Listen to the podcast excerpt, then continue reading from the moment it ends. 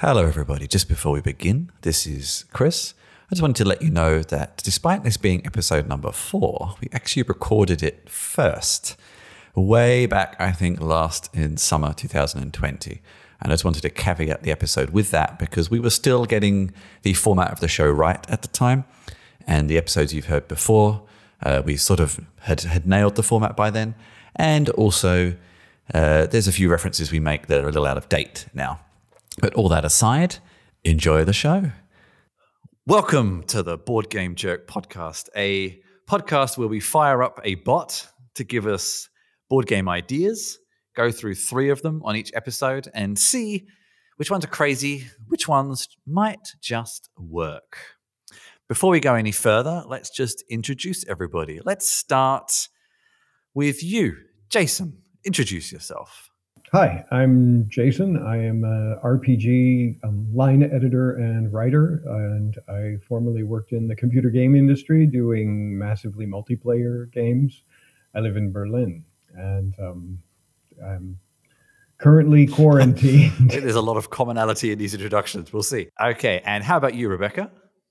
Hi, Chris. I'm also quarantined here in Berlin, and although I don't have much experience with board games beyond Scrabble, Monopoly, and family arguments, my mind was broadened to them a little bit a few years ago when a friend had a board game-catered wedding, and suddenly I realized all the possibility that there was. So I'm here and excited to learn more. I want to see photos. There are many. And Michael, how are you? Hi. Yeah, I'm Michael. Very well, thanks. Here in Germany, not in Berlin, but also quarantined, and appreciate this moment of levity.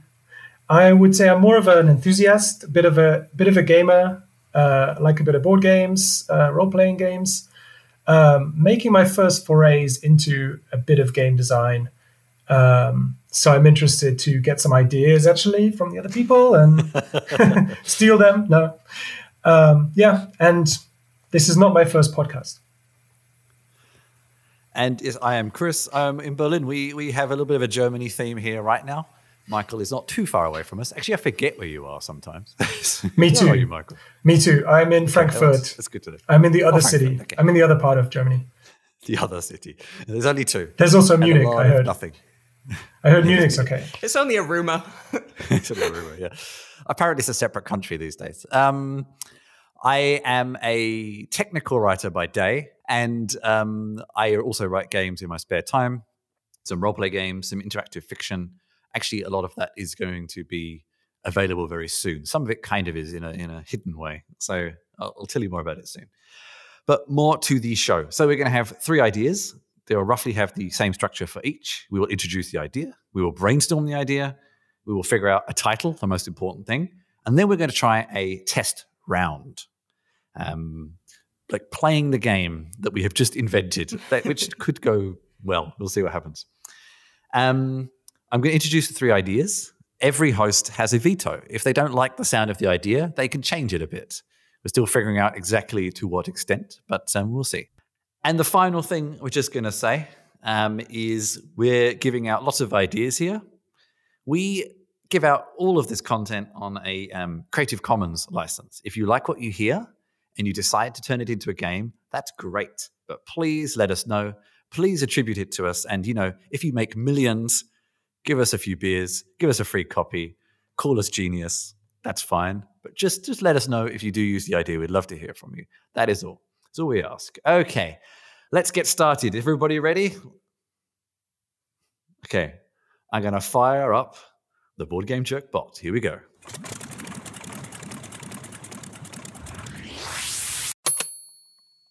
All right, the first one is a tile placement game where you are ancient Romans painting swords in the museum. All right. So many visuals coming to mind. Any initial questions or thoughts here? Well, when I hear tile placement, I have no idea what that means. But because you also said it with Romans, I just imagine it's people sitting around making mosaics. Yeah. Well, that's actually not without precedent. There is actually a tile placement game where you are making stained glass windows. Yeah. in tiles. So there is a tile game where you lay tiles, actually. So quite a famous one. What's it called? Actually, Jason, I've played it with you. Azul. Yes. Traditionally, tile placement. To be honest with you, I'm not even completely concrete on this theme. Has anyone got any clarifications on the mechanic, actually? Tile placement games can be Scrabble, where you're basically putting pieces. Yeah. I mean, dominoes is a very, a very classic one, where you've got an assortment of pieces and you're putting them down to try to form some greater pattern or matching some element of the tiles with others. So something for this could be something like putting down tiles to make different types of swords for the Romans or something. If they had, I don't know if it made its way to England or Germany, but this game this toy called Little Van Gogh or fashion plates. They were these little tiles that you would assemble into a little frame. And then you'd lay a sheet of paper over them and rub them with a pencil. Oh. And it was like dresses for fashion plates. Yes, I had the fashion plates one as a child. And for boys, we had Little Van Gogh, which was, you'd built a little customized van with the front, the. Oh, I thought that we were thinking Dutch painter. Yeah. Well, it was clever that way.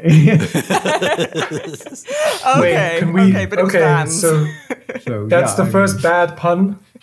Yeah. That's the first great pun of the episode. Okay. I think we should keep track. Fully responsible for it. No, I was repeating.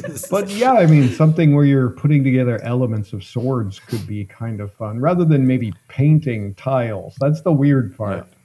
Yeah. See, I'm also thinking. I looked at my game shelf now, and I realize I do have several tile placement games. Actually, I have Patchwork, which is a two-player game where you make patchworks. I have Isle of Cats, where you rescue cats, which is actually quite similar to Patchwork in that you're trying to make fill a grid with different shaped tiles, kind of like Tetris on a board, and have as few gaps as possible. And then I also have Founders of Gloomhaven, which is insanely complicated, where you're trying to build a city. Right. But they're all tile placement, where you're placing tiles in a particular pattern to try and, in two ways, make good shapes, in another way connect things together. Right. So actually now I'm starting to understand the thing myself more. Like Waterworks is another one that's a very popular one where you're building plumbing. Oh, actually, yeah, Pipeline. I now realize I have several tile placement games. So the nomenclature part of the discussion is now over. Let's move into design. All right. So why are Romans painting swords? So can I just tell you perhaps some of the visuals that come to mind? Just reading this. Because ancient Romans painting swords in the museum, I just think of one of the visitor centres along Hadrian's Wall. And then I see these Roman soldiers in their little soldier skirts, perhaps sitting at the kids' colouring table and the tiny little chairs. So this is all the things that are going through my mind right now. Also that, or them being in the museum, kind of like Penny Crayon, drawing things and them coming to life. Yes. Okay. It's interesting because we go very literal and you're not really Romans. You're pretending to be Romans in a museum, which is quite believable. Or you're ancient Romans in an ancient museum. Yeah. And are you painting pre-existing swords? Are you colouring them in? Are you kind of trying to brighten them up a little bit? Or are you painting like pictures of swords on the bathroom? That's the toilet in Britain, on the bathroom wall in the cubicle. And like, here's my gladius, ha ha ha. Or are you building little customized swords, with like Little Van Gogh or fashion plates, where you sort of, you lay down your pieces, like here's the little knob at the end, here's the handle, the hilt, here's the cross piece, and here's the blade, and then you rub it with your pencil. I have played a game a bit. It reminds one of the games from The Oatmeal. I forget which one. The guy that did Exploding Kittens, and it's I forget what you're building, whether you're building dinosaurs or monsters or something. But there you kind of put all weird appendages on. Can you put appendages on a sword? Well, of course. Wings. You can, why not? Yeah. Because you can have all different types of things. Yeah. You have a number of design elements, right? You've got the pommel. I think you were going for the pommel, Jason. You could go for like different. Drown us in jargon. That's cool.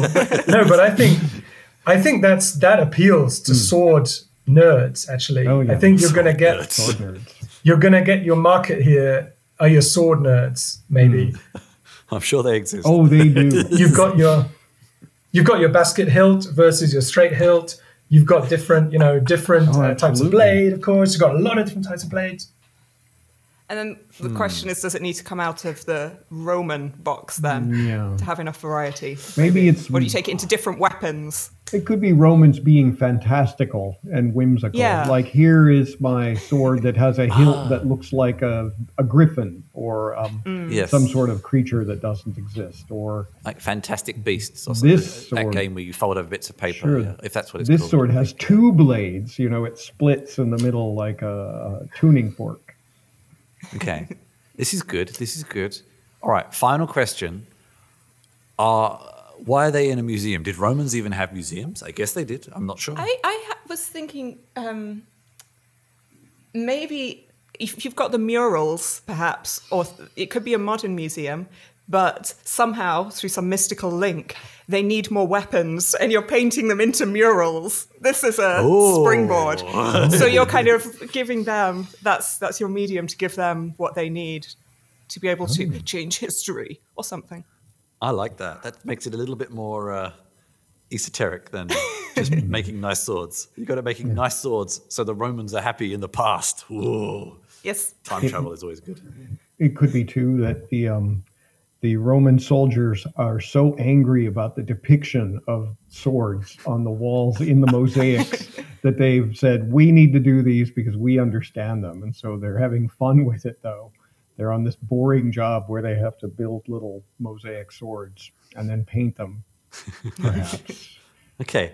Then who knows? We have a couple of minutes left, so let's figure out the tile placement part. I'm guessing that is assembling... through various random tiles, you draw a fantastic-looking sword that somehow scores points based on color combinations, symbols, etc. Yeah. Yeah? Sure. Okay. Do we like the time travel aspect, or are we going to be pretending to be ancient Romans in a museum, or are we going to be people in the present?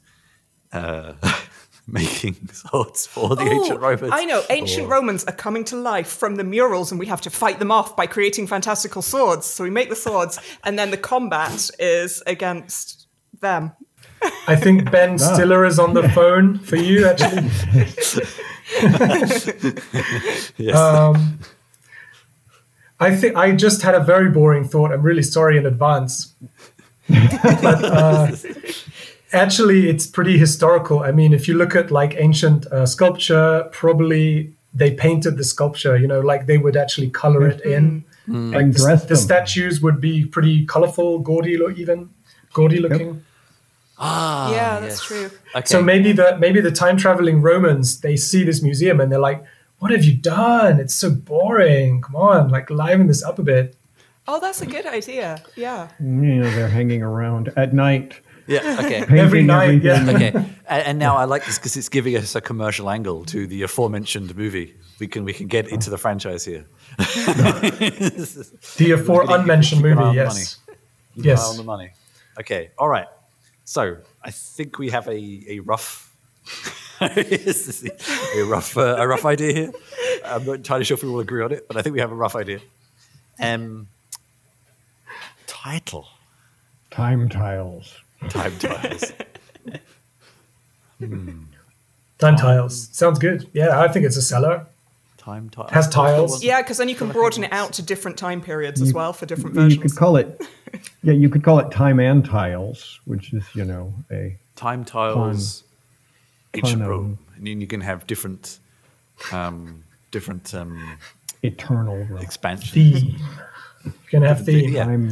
It could be Time and Tiles, which is, you know, a play on Time and Tide, which is an album name. I don't know. I'm getting tongue tied. I think, are we going to go with brass rubbing here? Is there any brass rubbing mechanic at all, or was that relegated? Let's save that for another great game. That's cool, yeah. That's another genre. We've also got past the mechanics, to be fair, Michael. So let's start adding more mechanics in. Although I do have fond memories of brass rubbings. I'm just checking what the name for a Roman sword was, and it was gladius, called, or a spatha. A gladius or a spatha, depending on what era. And I was hoping they might begin with a T, but they don't. No, they do not. The gladius was the one used by a soldier, and the spatha was shorter and sharper. Okay. This is the kind of thing I know as an RPG designer. Fair enough, yes. Okay, so we have Time Tiles as the title. Oh my God, this is confusing. I think we have roughly defined the game as you are laying tiles to make the best looking sword. I'm still a little unclear on what we're doing with it. Whether we're painting murals, painting statues, passing them through a time warp, or what? What's the vote there? You're trying to complete the mosaic. Okay. Yeah. The mosaics have big empty pieces, and you're putting in your tiles where the swords go. And the ancient Romans are somehow receiving that for battle. That I'm not sure about. We've got to be very sure now. This could be crucial. What do we think? I don't know. Who's voting? Oh no! Yes, they put it in the mosaics, and then a few months later, they dig up further Roman relics, which happen to look just like the swords they put in the mosaics. That's theme. I guess we could also add an expansion with the connection. I'm just writing the bit of the booklet that no one reads of unnecessary detail. Yeah. The intro fiction. What do you think, Michael? Do you want that historical time travel to be part of theme, or just it's only implied, just an actual mechanic? I think it's good to throw it in and keep it ready for the expansion, because we always, whenever we design a game, we're always thinking what's going to sell even more. So that's got to be expansions. And the Kickstarter goals, of course. The Kickstarter goal could be your very own Roman model that then you stick it on somehow. I have no idea. It's going to work. Okay. All right. So let's try and somehow, with this slightly vague idea, play an example first turn. Okay.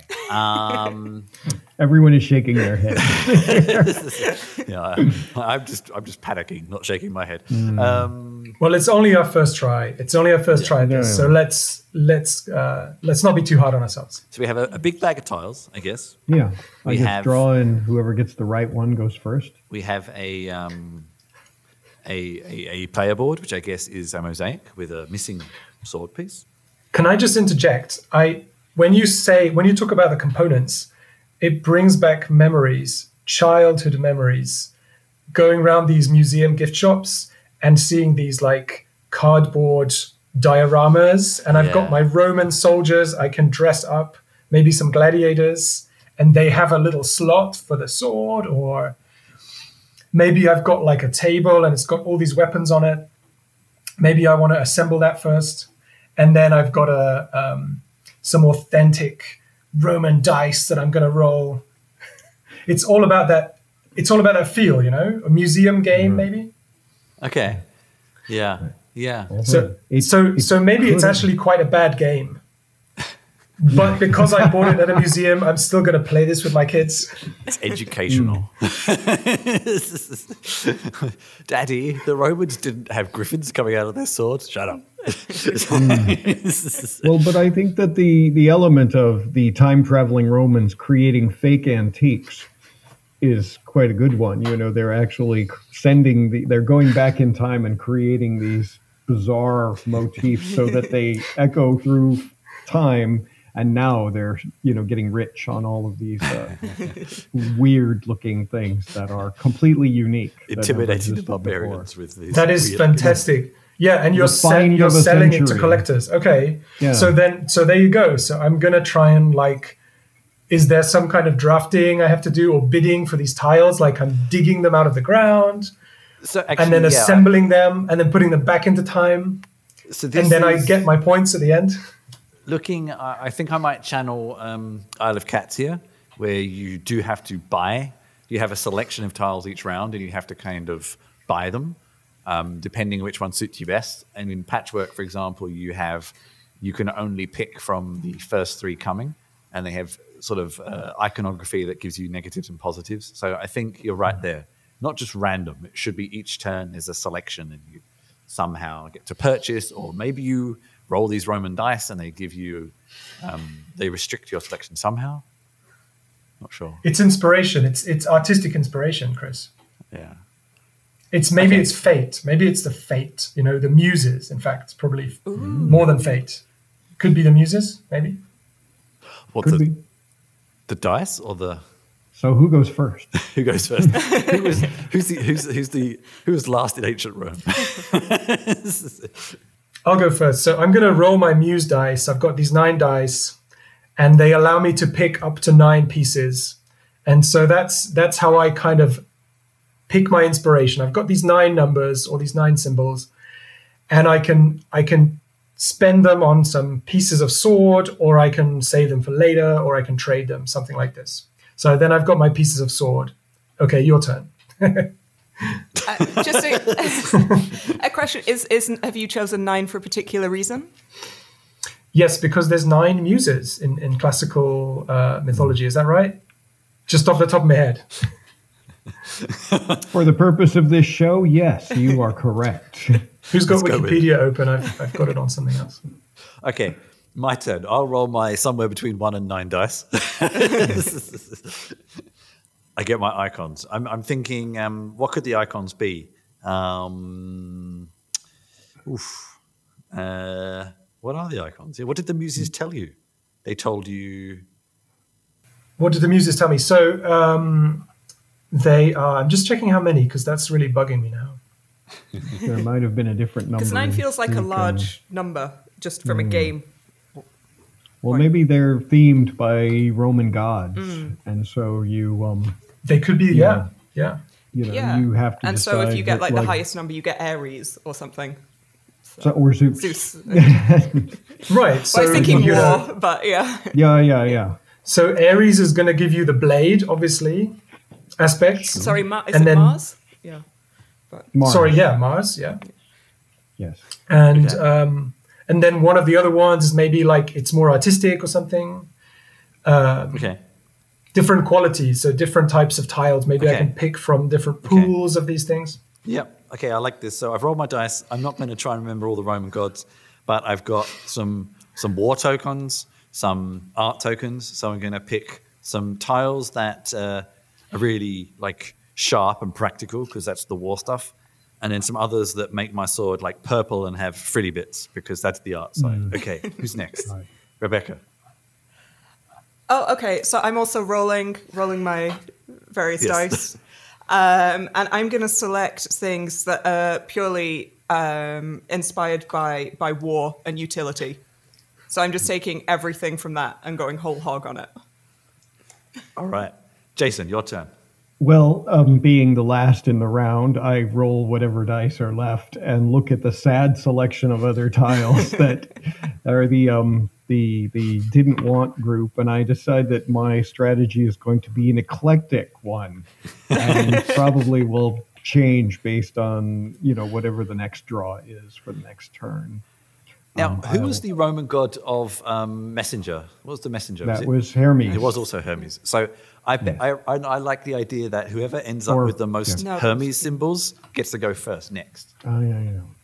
Yeah, I mean, I'm mixing up Greek and I think Roman, they did too. Of course. I think Roman was Mercury, right? Okay, yes. It's all the planets, two, Yeah, I mean, same guy. So whoever gets that gets to go first. Maybe whoever has the most of other symbols gets to do something else. Maybe that's where we can get the battle aspect in as well. So that starts to think about next turns as well. But when it comes to the sword design and the elements, would you also want things that are perhaps a bit of a disadvantage or not, like a blade made out of like custard or something really impractical? I think so, yeah. Sometimes you have to place. I was thinking glass maybe or crystal, but custard is a bold choice. Yeah, it's custard with a really thick skin on it that's been left there for ages. So. Oh, yeah. Oh, that would put the enemy off, actually. Your foes will flinch away from, don't hit me with that custard blade. Ugh. Before we turn into some kind of clown-based farce, let's etch a line in the mosaic under Time Tiles. That is done. Whether it is a full-on game, a child's game, a museum game, we're not quite sure. Or whether it's a tie-in with a particular movie chain, we're not quite sure. But let's just draw a line under that for now. Ship it.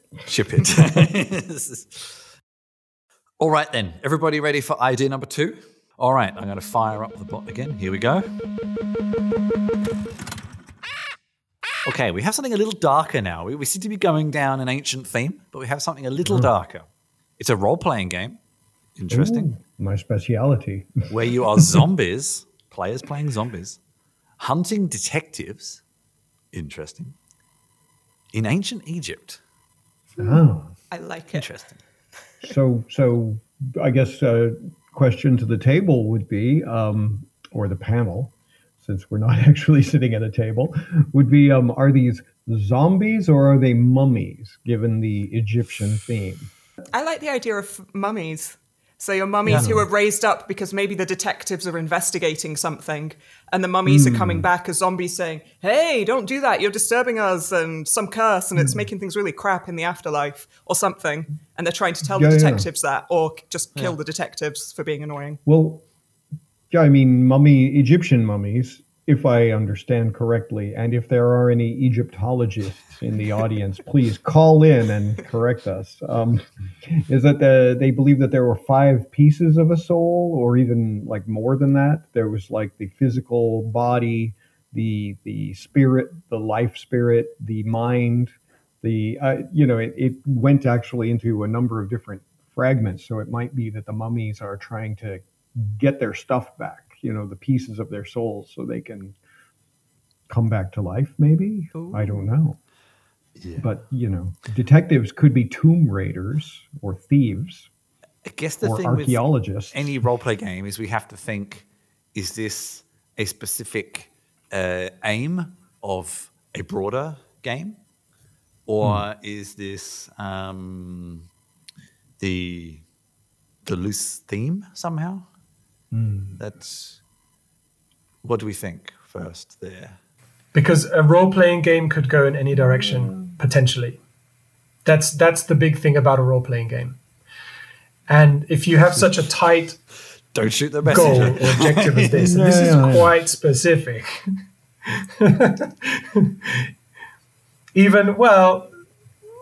That's the luck of the draw. But I mean, even if it's basically like reverse Indiana Jones. It's still pretty, I mean, it could go off the rails pretty quickly. You could have your zombies in Manhattan or whatever. Well, I mean, for example, though, imagine that your group of mummies, the question is, who are the player characters? Which is one of the first questions you usually ask for an RPG. Is they're a mummy, an Egyptian pharaoh or queen, and their court, their spouse, their immediate families, maybe their general, their advisor, everyone that was buried with them, and they're trying to hunt down all of the stuff that was stolen from them. So in a way, it's like reverse Indiana Jones. They're trying to get their stuff back. Oh, that's cool. Like, and you run across, one night in the museum, you run across a bunch of Romans. They're like just painting away. Yeah, you're so confused. And you're like, hey, what are they doing with those swords in our tomb? Yeah, you took my scarab. That doesn't belong in a museum. Okay. So have there been any role-play games based in ancient Egypt at all? Yes, I can answer that. Yeah. Valley of the Pharaohs. Okay. Was an ancient Egypt RPG. There have been a few. There was a Dungeons and Dragons setting and another Dungeons and Dragons setting whose name I am completely blanking on at the moment.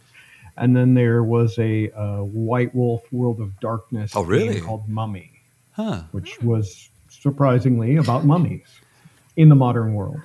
I bet there was probably a Rifts one, wasn't there? There's always a Rifts setting as well. I don't know. You're gonna have to. They had, but no, there have been a few. But ancient Egypt, yes, okay. There have been a few that have been both fantasy ancient Egypt and then real ancient Egypt. Okay. And Green Ronin did a game called Testament that had set in Egypt. As someone who's never played an RPG, but has a vague idea of how they might work. You talk about being too specific with the goal. So would you say that having really who the player characters are is the most important thing? And then from that, really anything can happen? Or generally a setting, who the characters are, and their kind of loose... I mean, their general goals is to go on particular sorts of quests. What quest means can also be quite broad. Generally, when you're designing an RPG, the three questions most designers try to answer is, who are the player characters, what are they trying to do, and what is trying to prevent them from getting that done? You know, and that could be like, it's the forces of evil. It's, it could be, we're adventurers, we're seeking wealth and fame, and all of those monsters are keeping us from doing that. Okay, so that would be a broad goal, and then maybe you'd have, every time you played, you'd perhaps keep the same characters and have a different smaller goal every time. Right. Is that right? It could be a sequential thing, It could be a big campaign where you've got to collect a whole bunch of stuff, or you have different adventures every time. Based on what Jason said, so the detectives are the people trying to stop you. They're your enemies. This is one of those reverse role games where you are the quote-unquote monster, whatever that may mean, but the traditional monster. And the detectives, whoever they are, which I think we should figure out in a minute, are stopping us doing things in ancient Egypt. But yeah, go ahead. Oh, wait, sorry. So you're in ancient Egypt the whole time? Okay. Well, ancient Egypt is a pretty big period of time. In my head, I was thinking about them being, because we'd started with the mummies coming to life and it being more modern and more the mummies kind to complete their tasks or do their thing, but kind of incognito in the world. So they have lots of skills to do with cunning. That was a question for me too. I mean, dressing up. Disguise. Yeah. Some very good makeup. There's lots of masks. There is a Valiant Comics series called Britannia, which involves an ancient Roman detective going around solving mysteries. And he does wander into Egypt, but I don't think that detectives were really a thing, were they? I mean, could we broaden it out? I think so. So you're like a wandering. We've already broadened zombie. Or you're like a. So I mean, we need to broaden it, don't we? Yeah, a little bit. Argue. So you're like a wandering philosopher, or like an antiquarian, or something. Those are the bad. Those are the bad guys. Are the bad guys? Yeah. And you're trying to stop them from disturbing your soul. I mean, it's your soul in those jars, right? Or getting your stuff back. Yeah, it's you're just trying to get all your pieces back. All your canopic jars have been taken by the these detectives, grave robbers. Technically just grave robbers. And you've got to get your stuff back. Now I get my spleen. And of course, getting your stuff back should be a long task to make it worthwhile of a roleplay game. Getting your stuff back. Like reverse operation, where you've got you're trying to put the pieces back in the little body on the table. But I like the time travel angle too. I always. I think if you could have.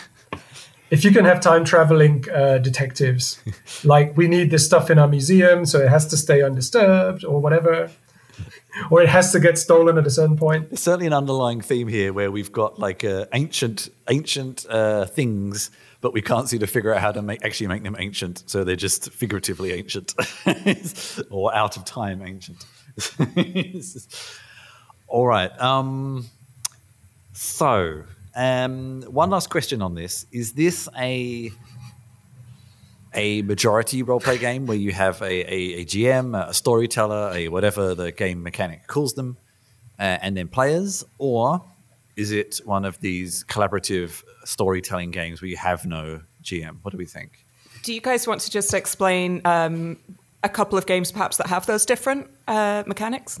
Everybody's looking at me on their cameras. I don't know if that's just because we're all looking forward.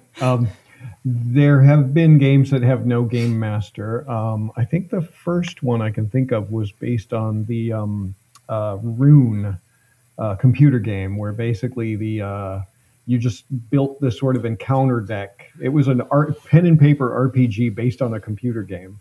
And you sort of built these little encounters with various mishmashes of things that would happen. And then you, like every turn, basically, one person would be the guy in charge of figuring out what happened that round. And it was basically just a fight scene with a problem to be solved at the end. And then after that, it would turn to another person drawing random cards and sort of presenting them. So there are some of these where they don't really have one person as the architect, where the handle goes. Games like Fiasco, too, which is technically a role-playing game where you're basically, all of you are doing improv to try to build scenes and goals, and you don't have one person in charge. I like that as an example, Jason, because I think actually philosophically it's nice. It's really sorry in advance again. Philosophically. It's nice to have this idea of actually every player can introduce some ideas into the game, and it, and then the other players have to live with that and then maybe introduce their own stuff. Kind of a bit of give and take, right? Which I think you get in Fiasco, right? Yes, absolutely. And so maybe each player can have their own like nemesis, as it were. These detectives, they also play one of the bad characters, and that's a challenge for everybody.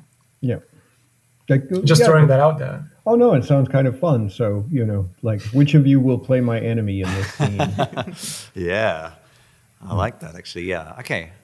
I think the DM free one is making a lot of sense. It's actually I like that. I like that idea a lot, Michael. Okay, good. Keep that tight in your head because we're going to enter a demo round and determine what that means in a roleplay game in a minute.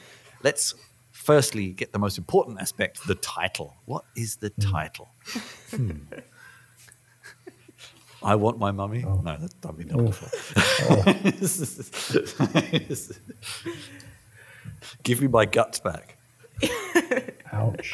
I like leaning on Jason's suggestion of using this ancient mythology or like this the different parts of the soul, because you've got the ka, which is the double, which is like your mirror image. You've got the shadow of your shadow self. These are all kind of stuff that role players love because it could mean a lot of different things, and basically you can just make it up, right? You could be strict and go with the mythology, or you could just kind of wing it. Yeah. You could call it something like Desert Souls or something. Ancient Souls, Disturbed Souls, Sandy Souls. That's the second terrible pun of the day. It wasn't really a pun. It was just inadvertently. You go in the same bucket. Yeah, you fell into that one. Took it. Very good. Anyway, I'm starting to think too much of sand and buckets now. Okay, all right. So let's open up with a round. I mean, with a role-playing game, obviously there's a round concept is a little more wishy-washy. What I think we should do is we should introduce our mummies to each other, introduce our nemesis to each other, and then maybe each of us does an interaction as our mummy with our nemesis. How about that? Michael's shaking his head, which is, no one can see because we're on audio. But anyway, I'm taking it you have reverted to ancient culture, and shaking your head means yes. Okay, all right. Rebecca, who's your mummy? Yeah. That's terrible. Sorry. This will not be within the game. This still doesn't help. I described your mummified creature. I don't know. Oh, well, if I'm going to be first, then I feel that means I can be... I'll be a queen, an ancient queen who's been mummified and is a little bit annoyed that everything's been stolen. She said, my brain was taken out through my nose and put in a jar for a very good reason, thank you very much, and I'm having a terrible time in the afterlife now you've stolen it. I'm coming back to take it. That's what she says. She gets quite northern when she gets annoyed as well. Yes. And don't we all? Who is your nemesis, as in the one of us, and also describe them? So how's this working then? I'm telling one of you to be a nemesis? Or? Exactly. So tell one of us who is your nemesis and who are they as a character. Okay. And we're still on the detectives of... Sort of. I'm not quite sure what we agreed to. I think we seem to just throw that away, I think. Well, no, my nemesis is a skulking rogue detective. Who, as in one of you? Yes, exactly. Okay, it'll be you, Chris. I think you're right. The nemesis who's been skulking in whilst other people have been doing expeditions and very sensitively trying to remove things and preserve the tombs. He's been just sneaking around, kind of like as a kind of worm-tongue character, someone like Slimy who's coming in to try and taking things under false pretenses. Okay. Yeah. Good. I'm not quite sure why. To build his own shrine to something, because he feels life will be better in the afterlife and he wants to take all the jewels and riches. Wow. So he's trying to be a mummy himself. Deep. Okay. Okay. Michael, describe your mummy. I'm thinking that I'm going to try and bring some contrast. So my mummy will be a simple laborer, like maybe a stone carver or a potter, but kind of embroiled maybe in this, maybe a love affair with a princess or something like this. And she's stolen his heart. It says in the... Aww. In the Wikipedia article, anyway. Yeah. Oh, it's a little edgy and also a little cute. Yeah. Mm. So there's this heart that you got in addition to your soul, and obviously that's important. You don't want to lose that, and so she's got it locked away somewhere, probably in a pyramid. Yeah, and she's hired all these detectives, most likely. Some foreigners, and one of you can decide, I guess, Jason or Chris, you get to play this kind of band of thugs and thieves who are going to go and track that thing down for me. That didn't make sense, actually. I was meant to be getting it back, wasn't I? I would. Maybe I've hired you. Jason is your physically aggressive nemesis. Okay. Mm-hmm. Excellent. All right, Jason, what's your mummy? All right, I'm one of those kinds of players that buys the cool expansion pack that has a bunch of really, like the first source book that has the weird rules, and I cajole the game master into letting me play them. So I'm going to be an Egyptian cat mummy. Yeah. And I was going to do that too, actually. So you got that first. Well, I'm going to have to drastically think who I'm going to be now. The benefits of going third.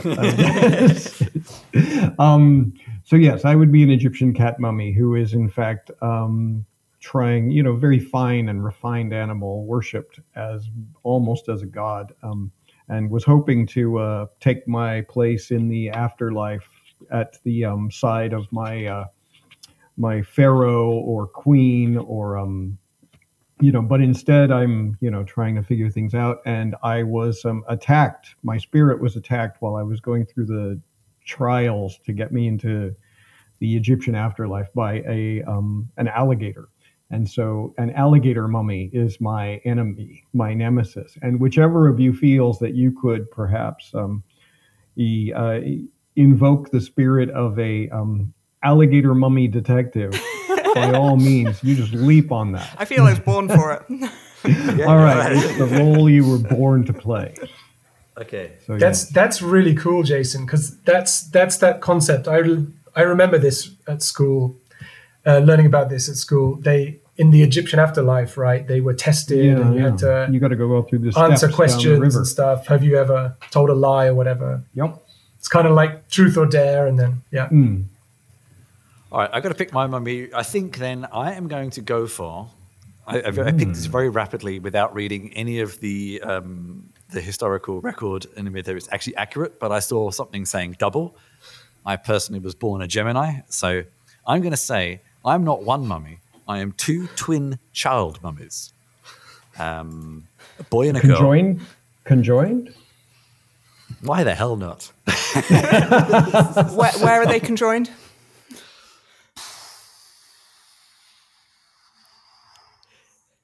They share an arm. They share an arm. Okay. Okay. And I mean, as this kind of here we go. Okay. As this kind of sort of ancient freak of nature, my nemesis, played by Michael, he's the only one left, came along and cut myself and my twin apart.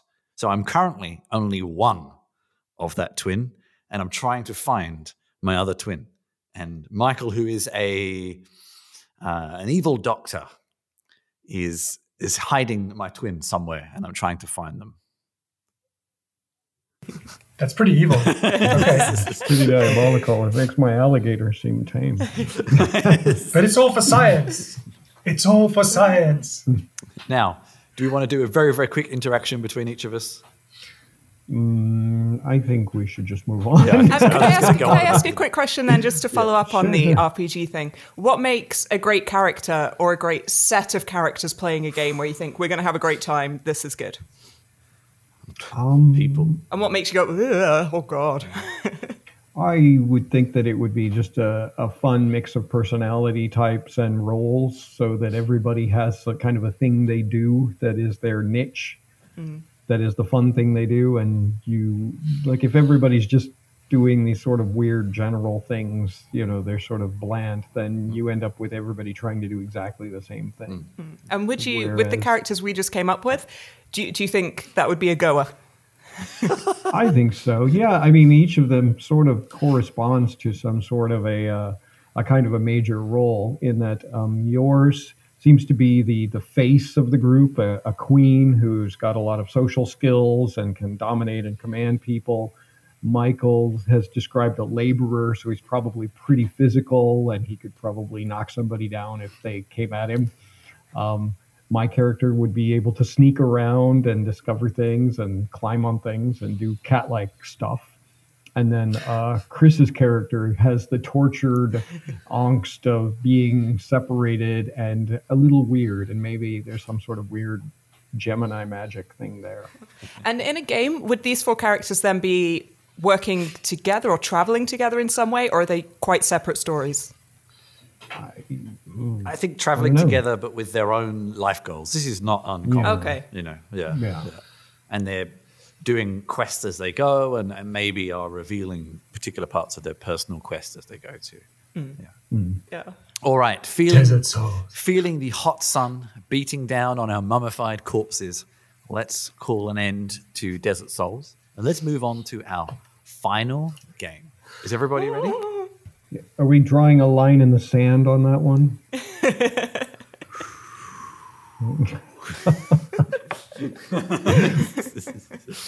Sorry. That was pretty good. Okay, let's I'll be here all week. Let's fire up the book for one more shot. Okay, a little bit similar maybe to a role-playing game here in some respects. We have a cooperative game where you are writers watching spaceships in a far and distant land. It sounds very poetic. So whimsical. Yeah. Let's start with the mechanic.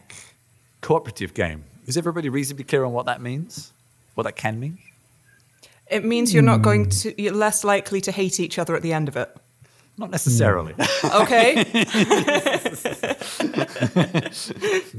There is a concept of an alpha gamer in cooperative games where someone dominates too much and you can still be equally as annoyed with them. Okay. But basically when you're working together against the game, instead of you working against each other, there is some mechanic in the game that is working against you. And actually generally cooperative games are quite hard. You will beat the game 50% of the time, maybe. Yep. If you're lucky. Right.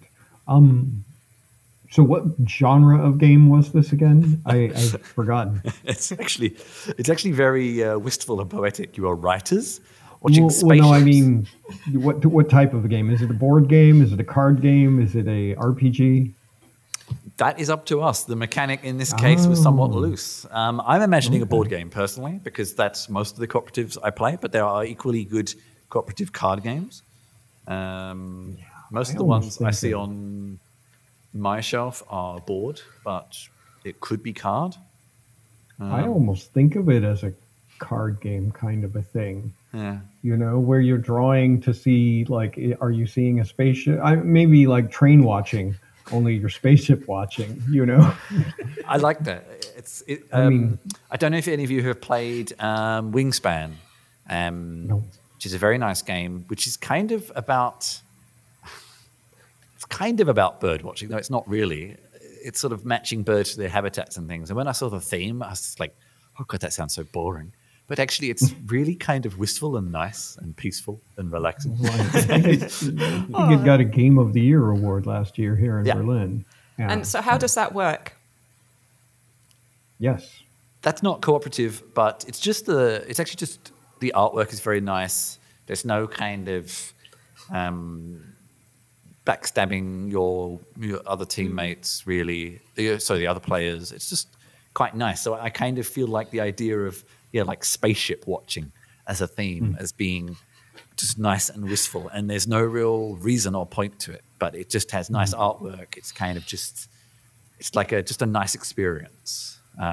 But with a cooperative, obviously, there has to be something coming against you. So that's something I have to think about. But and could there be some, you mentioned with the Wingspan, it's matching birds to their habitat. And could this be where you link the spaceships to the writer idea, that somehow you're matching to some kind of poetic descriptions, or I don't know. How would you... Oh, my goodness. Maybe or creating them somehow. Wingspan is not cooperative, so we have to... although generally with cooperatives, you're trying to...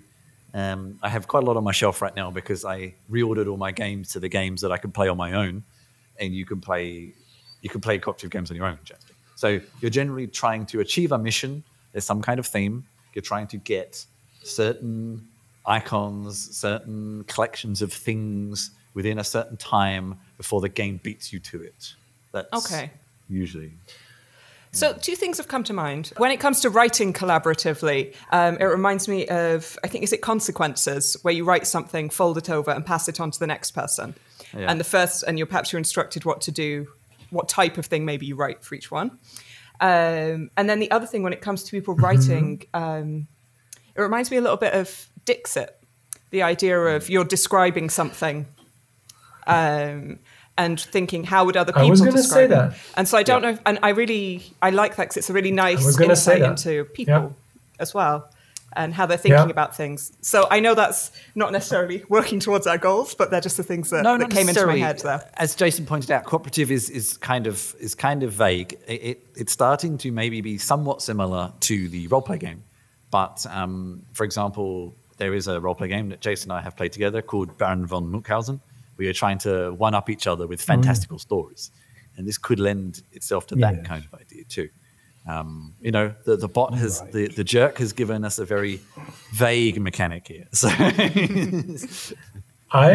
Well, I mean, you could also kind of take a page from Douglas Adams, and that the characters could all be the equivalent of field reporters for, a new edition of the Hitchhiker's Guide to the Galaxy Spaceships Edition.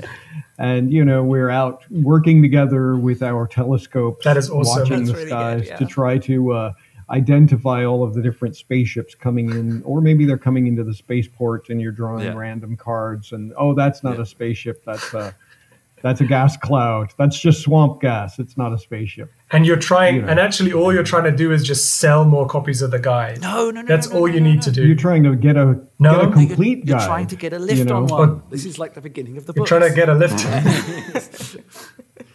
Although, Well, if we wanted to just license it, we could say that we're a bunch of writers and we're cooperating and that we all want the guide, the the guide to succeed, but at the same time, we're trying to get the scoop on the others. So we're trying to get rides on more expensive or faster or cooler ships. And there are actually also, Rebecca, just to confuse things even more, there are semi-cooperative games where you can have, you're working together on a common goal, but maybe you also have personal goals which get in the way of that.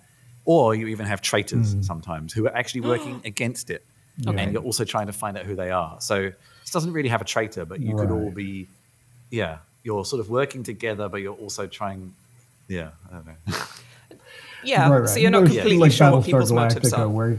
I mean, Battlestar Galactica, the board game, you're playing with the fleet trying to escape, but there's one or two Cylon characters who are unbeknownst to everyone else. You just turn the card over and look for that red thing on their back going up and down, right? That's how that works. Have you seen Battlestar Galactica? It's really funny. Yeah. But the game, the TV series, the film? In the TV series, all the robots have a big flashing red light on their back. That's how you know they're robots. Their spines light up. But anyway, so I mean, here's a question though: are they spaceships or are they UFOs? They could be both. I think I really liked was Rebecca's idea of using a Dixit kind of mechanic. So you're all kind of second guessing each other, and maybe instead of like trying to get points or trying to beat an adversary necessarily, maybe you're stuck on Earth where you really just don't want to be. It's like, it's okay, but you could be somewhere else. You want to be at a party. You actually have a date somewhere. You have to get there and you just want to lift out of here. But at the same time, you need to get enough credit to survive, right? So you're playing off, do I do an exciting story or do I do a flattering story that'll get me a ride on the ship? And you're trying to second guess other people. How much excitement are they going to put in, but maybe make enemies? And how much of the kind of flattering are they going to do, but maybe miss out on the next meal? Actually, so I like this. There's a game called City of Horror, which I think it's called City of Horror, maybe something like that, or Last Night on Earth. I don't know. Anyway, one of these zombie games where it's a cooperative game and you're trying to survive until the helicopter comes to pick you up. And most of the game is actually negotiation. You all need, as many as possible if you need to try and escape, but you have to basically say, I need a gun because I'm surrounded by zombies. If you give me the gun, I'll give you the food and all this kind of stuff. So you're constantly negotiating towards a common goal. And this could be a similar idea here. It's like we all need to have a good story and we all need to get off, but we're trying to figure out the best stories for ourselves as well at the same time. But if we're too selfish, then we can't win the game, but we're also, we're trying to work off each other a little bit. Yeah. If one person asks for too much, then it just breaks the game for everyone else. And the far and distant land can be Earth. This is definitely Hitchhikers because it was that was the far and distant land. And to be blunt, unless I am mistaken, no one has really made a good Hitchhikers game, have they? So. I think there have been the computer famous game, computer course, game, but I don't think. Yeah, I don't think there's ever been a licensed game with that. I'm sure that it's just too expensive or some sort of a, restriction against. Oh, here we go. Anyone listening? Who knows? And don't forget that copyright warning at the beginning. Okay. Are we reasonably happy with the idea where we're writers trying to get by, trying to write good stories, to looking for ships that can get us off planet and trying to attract them to find the right ship to get us off planet. Is that something like that? Or I like that. I love that. That appeals to me, to my sense of like, it's a little bit of role playing in there. There's some tactics, but not too much. And it could go down a different way. It could be a bit more gritty, You could be like warrior poets and you're kind of praising the virtue of this magnificent starship or whatever, but then you annoy somebody else. All right then. Ignoring the obvious tie-ins, what's the name yeah. of the game. Let's put those aside. Any ideas? So bingo points for mentioning stars, I guess. Written in the Stars. Oh, Written in the Stars. I like that. Sure. It could be a constellation making game. Anything with constellation sounds cool. I think people buy those games. Constellation Station. Yeah. Constellation Station. Wow. That's the name of the big hub, where the spaceships stop off to refuel. Sure. Constellation Station. Idea aside for a future use, hopefully. Okay, let's try a test round. So I think we have jobs. We're trying to do jobs. We are trying to find ships to escape. We're trying to find the right ship. Actually, the one thing we didn't discuss in the mechanics was, in any good co-op, there's something in the game that's battling against us. What is that? Yeah, is there some reason we're rogue writers or something, or we're not allowed to hitchhike or whatever? Yeah. Mm. There could be rivals. All the best ships have Vogons on them. Ah, aliens. We've been kicked off the network. Nobody will hire us. Mm. Or we work for the station, for the only station, the only available channel, Constellation Station. Oh, and we're all hired by this one channel. That's why we're all in one. And maybe we're battling for ratings. It could be our enemies or the men in black who are trying to find us on Earth, because they think something is up. Okay, I like that, yes. So we're trying to get off the planet before the whatever they're called finds us, and they're seeded in the deck somehow, like Pandemic, for example. Mm. They're seeded in the deck somehow, and the further through the deck we go, the more likely it is we're found out and we can't get off planet because we're in some high-tech prison cell or something like that. Okay, yeah. Great. Okay, good. All right, so... let's try our first round. If you don't mind, I'm a huge co-op game fan, so do you mind if I take the first round? And then we'll do like a game round, the round of the game afterwards as well. You have the microphone. We all do, but yes. I meant more spiritually. Okay, all right. So, all right, here's my role. I am... I am Tom Diggity, roving food reporter with the Constellation Station. We already said that. Okay. All right. I need to find work. Okay. So this is often a mechanic of co-ops as well. Like there's things you have to do that get in the way of you accomplishing the main goal as well. So before I can go any further, I need to finish this review of this new restaurant in, I don't know, somewhere or other, and submit it in time. I don't know why Constellation Station is interested, but let's just go with it. Okay, and I need to get certain icons moving around the board to do that. Okay, that's my turn. Who's next? Michael. I'm going to go with this Martian warrior poet, I think. Maybe Zargon the Red. Wow. And basically, I need to get back to Mars, obviously. Probably got an important battle to go and document. But so that's my goal. And my problem is that I can boost the ratings, but only so far, because then it starts, the more I go off into my Martian war poetry, the more people start sort of getting upset. Who's this guy? Is he causing trouble? Is he kind of rousing people's anger and so on? So I'm trying to earn enough credits to get back to Mars. That's it. But without starting a war on Earth or on the planetoid. It's always a planetoid. Okay. Rebecca, what's your first turn? I have been listening to The Hitchhiker's Guide again in isolation. I have to say, so I'm going to be Toyota Yaris.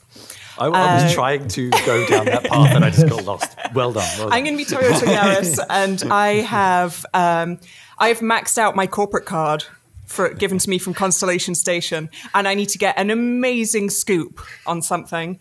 And it's a huge event that's happening on a planet, and it's impossible to get a ticket for. And I need to get in there and get some amazing interviews so I can get my job back with Constellation Station. Okay, Jason, your first turn. I'm going to be, Brian Resident.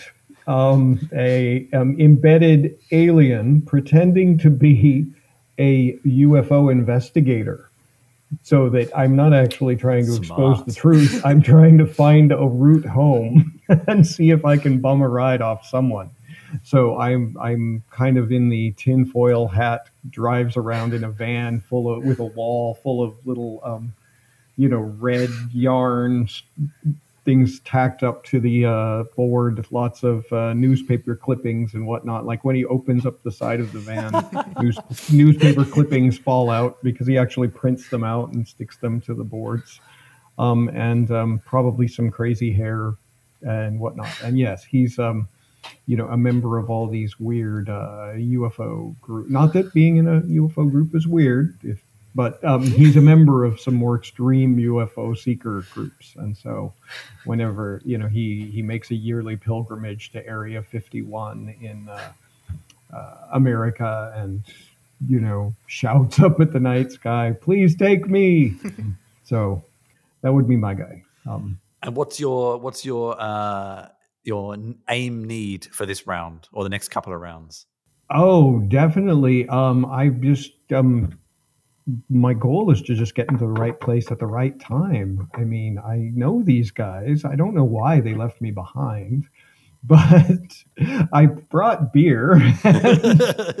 We landed the ship and I went out to get the beer and I came back and everyone was gone. Oh, man. So you got stranded at the 7-Eleven. Is this I got stranded at the 7-Eleven, the intergalactic rest stop that is the Earth.